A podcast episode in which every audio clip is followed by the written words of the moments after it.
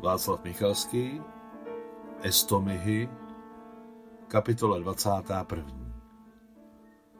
Po dobrém obědě si Marie Alexandrovna na hodinku lehla na pohovce v obývacím pokoji v župánku, aniž by se slékla. Celý život měla na paměti, že oproti všeobecnému mínění o škodlivosti spánku i hned po obědě, její táta vždy ulehla přesně na jednu hodinu a byl zdrav, svěží a veselý.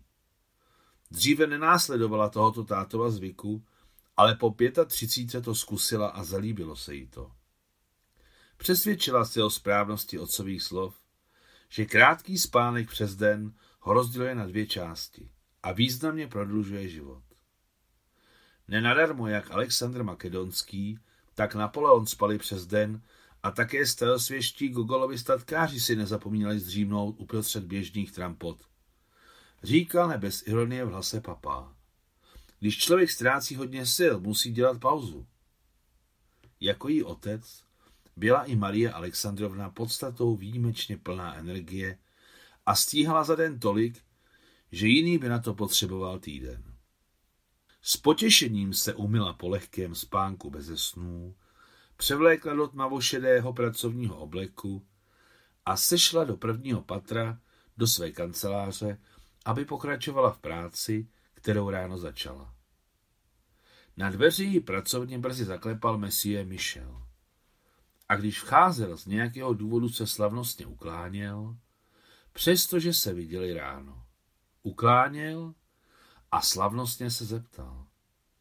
Madame Marie, můžete mi prokázat čest a věnovat mi několik minut na důležitý rozhovor? No, samozřejmě, posaďte se. Necítí si nic dobrého, vlídně mu ukázala na rudé safiánové křeslo za nízkým stolečkem. Sama v tu chvíli vyšla spoza velkého psacího stolu z libanonského cedru, došla k druhému rudému křeslu a sedla si do něj naproti Messie Michela. Jsem velmi zneklidněn, řekl Messie Michel, který si mimovolně dost olizoval suché tenkerty. Něco jsme prošvihli? Zatím ne, tedy v tom smyslu. Zarazil se Messie Michel, že o to nejde. Nikdy předtím neviděla Marie Alexandrovna svého témníka tak neohrabaného a dětsky bezradného. Poslouchám, řekla měkce Maria Alexandrovna po pauze. Chci se poradit, chci udělat návrh. Marie Alexandrovna udiveně zdvihla obočí. Ne, nesprávně jste mne pochopila. Na vyzáblém, hladce oholeném obličeji Messie Michela se udělali skvrny a oblíkle vybledlé hnědé oči se rozářily a začaly těkat. Madame Newsy, chci požádat o ruku Madame Newsy. Madame Newsy? Přicházíc k sobě, zeptala se Marie Alexandrovna. Ano, ano, chci s vámi promluvit. O věnu? Zeptala se polohlasem Marie Alexandrovna. Věno bude dobré, o tom nemusíte pochybovat. Ne, ne, nepotřebuji za ní žádné věno. Nejsem člověk bohatý, ale ani chudý. Mám svůj zaplacený byt, mám úspory, děti dávno vyrostly. Jsem pět let dovec. Přijměte mou soustrast, bohužel to jsem nevěděla. Děkuji, madame Marie, ale já... Messie Michel se zarazil a zmlkl. Maria Alexandrovna se na něj poprvé podívala ne jako na svého podřízeného, ale jinýma ženskýma očima. Když se ponovu podívala na tajemníka, se kterým společně pracovala tři roky, došla k závěru, že je naprosto ucházející, vyzáblý, ramenatý, dokonce ve svých šedesáti a kousek není plešatý. Nemá pupek a okoplá pola. Jedním slovem, zcela ucházející muž. Marie Alexandrovna udělala pauzu a to se ukázalo jako nejlepší, co mohla udělat. Nakonec se Messie Michel zpamatoval. Chci vás poprosit, abyste mne podpořila, Madame Marie, pokud nejste proti. Proti? Proč bych měla být proti? Bojíte se samoty? Ostře pohlédnuši na Messie, zeptala se Maria Alexandrovna. Messie Michel hned neodpověděl. Zamyslel se a pak se podíval spolubesednici přímo do očí otevřeným, hrdým pohledem. Nejsem sám. Občas ke mně jezdí vnuci a konečně mám kocoura Paskala. Jde nám to spolu. Jste tak dobrý člověk. Rozesmála se Maria Alexandrovna. Jak vám rozumím, přijďte dnes večer v šest hodin na šálek čaje. Rozhodnutí není na mě. Děkuji, madame Marie. Stejně jsem věděl, že jste skvělá. Děkuji. Jakmile kývl, zvedl se Messie Michel z křesla a vyšel rychle z místnosti, jako by mu bylo dvacet. Odešel povznesený, ale ona zůstala sedět v rudém safiánovém křesle. Už je to tady, už je to tady, už je to tady zase. S mírným pohupováním šeptala Maria Alexandrovna a přes šum v uších jí bylo jasné, že už je to zase tady. Opět prázdnota osamění. Do prázdnoty, kde nic není, dokonce ani myšlenky. I když, půjdeme k podstatě, člověk má tři myšlenky. O životě, o lásce a o smrti. A všechno ostatní jsou stejně pomocné podpěry, krajky a vzorky, přechodové můstky, komentáře a povídání, kuriozní kudrlinky a paradoxy představivosti, hrubě řečeno, příloha ke třem hlavním myšlenkám. Tři tajemství, tři myšlenky jsou právě ty, na nich lidstvo stojí. Ale co teď? Mluvit jste to Nusio nebo ne? Když s ní budu mluvit, co bude vměšování? Ne, nech to dopadne, jak to dopadne. Hm, konec konců, teta Nusia není moje nevolnice. Teta Nusia má své srdce, svůj život a svůj osud. Má svá přání a své představy. Ne. Rozhodla se definitivně Maria Alexandrovna. Není třeba se plašit. Vyčkáme do šesti do večera a nechci sama rozhodne o svém osudu bez předběžného zpracování. Vstala z křesla, přišla k psacímu stolu ke svým papírům. Ale listovala v nich nadarmo. Listovala, dívala se, ale nic jí nenapadalo. Když život stavěl před Mariu Alexandrovnou nečekané překážky, vždycky si vzpomněla na svoji matku Anu Karpovnu. Přemýšlela o ní. Zvala si ji v duchu na pomoc. Přesně tak, jak vystrašené děti obvykle křičí Maminko, pomoc! Teď si vzpomněla na jejich velký zděný dům Nikolajevu, širokou sluncem zalitou terasu s východem do zahrady, skvrny jasného světla pohybující se díky lehkému větru v korunách stromů z moře stínů listí bílého topolu, který byl rozložitý a mohutný, jako by ochraňoval dům se zahradou a navždy zavedené pořádky. Na prostorné terase stál velký stůl pro 12 osob a stejný počet židlí z vrbového proutí s vysokými opěradly. Malá Mášenka se za těmito židlemi velmi ráda schovávala. A když ji nakonec našli, s výskotem a chechotem vyskakovala do prostřed verandy a všichni se tvářili, že jsou velmi překvapení a rádi, že je tady. V neděli mývali u oběda hosty a mezi nimi byl zcela určitě tehdy ještě nikoliv admirál, ale mladý nadporučík Stříček Paša se svojí mladou, krásnou a urostlou ženou, tetou Dašou.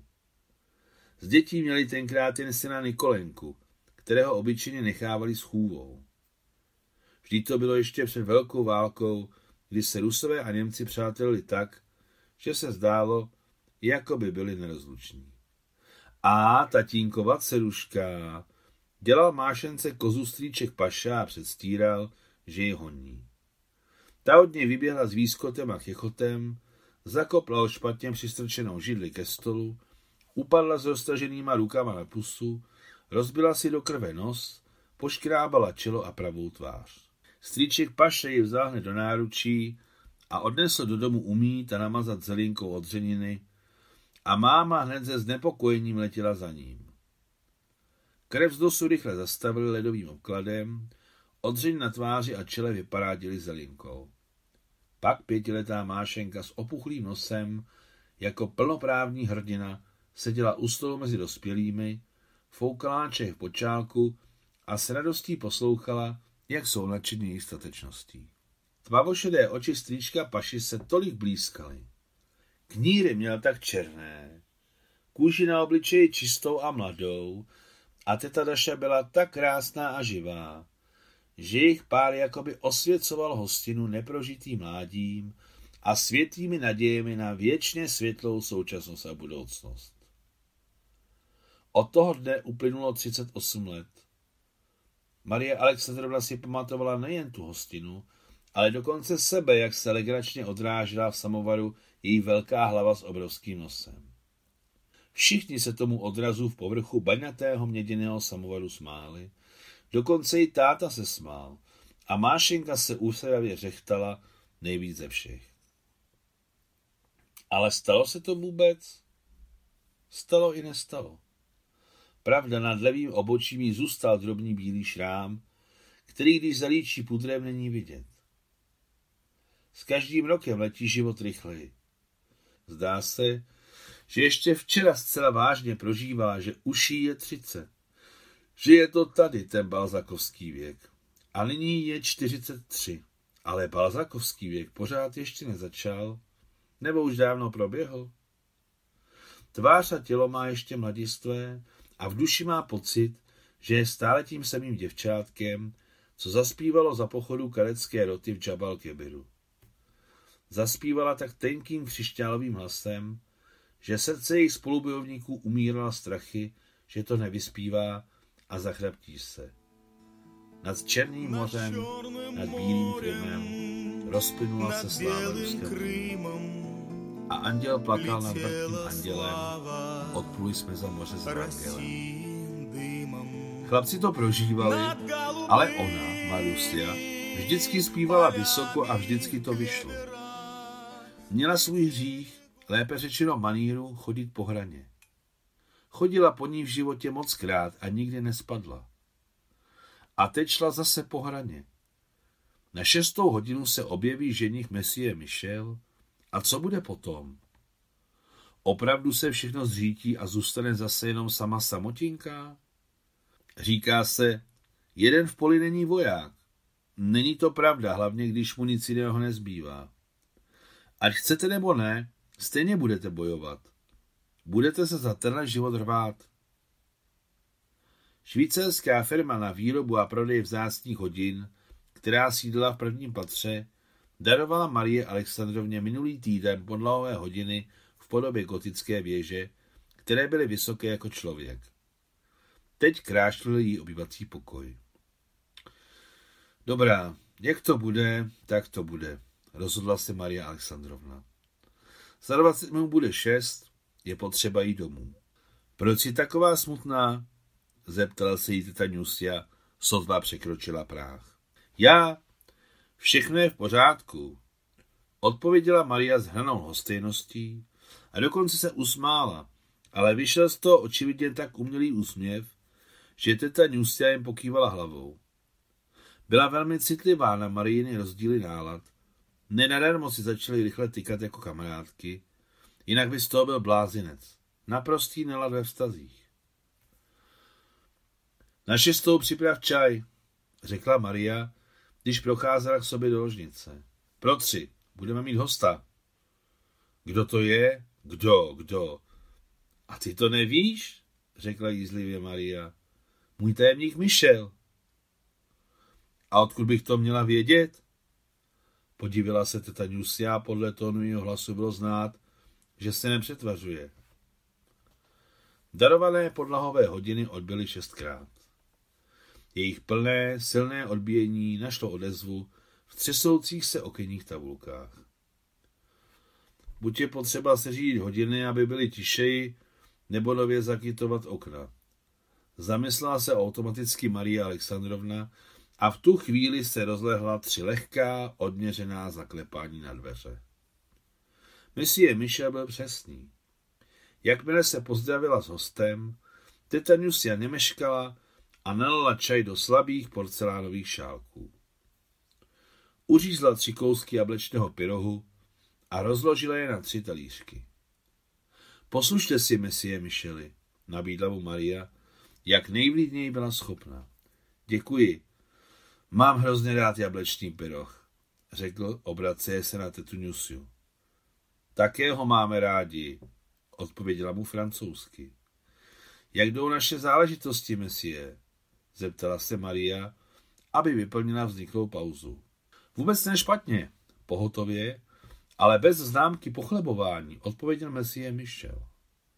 Nespletla jste se, když jste burzovní peníze přesunula do stavby domů pro chudší lidi. Poptávka roste každý týden. Ale já si vzpomínám, Messie Micheli, že na to jste mne přivedl vy. Velmi dobře si pamatuju, jak den, tak hodinu. Snad to není moje zásluha, zrozpačitěl host. Po válce bývá vždycky velká poptávka po bydlení. Úplně stejné to bylo i po první světové. Máte takhle hodný čaj? Podíval se s nadšeným pohledem na tetu Nusiu. Na zdraví, odpověděla francouzsky. Tetu Nusiu vůbec nezajímaly Mariny rozhovory s jím tajemníkem, který k ním do domu nikdy dříve nepřišel. Ještě šálek? Zeptala se Maria hosta. S radostí. Nikdy jsem tak dobrý čaj nepil. Až se to dá dohromady, bude to pít každý den, řekla suše Maria, aniž by se podívala na hosta nebo tetu Nusiu, která právě nalévala všem druhý šálek. Já se vzdálím, zvedla se Maria, aniž dopila svůj čaj, a vy si promluvte beze mne.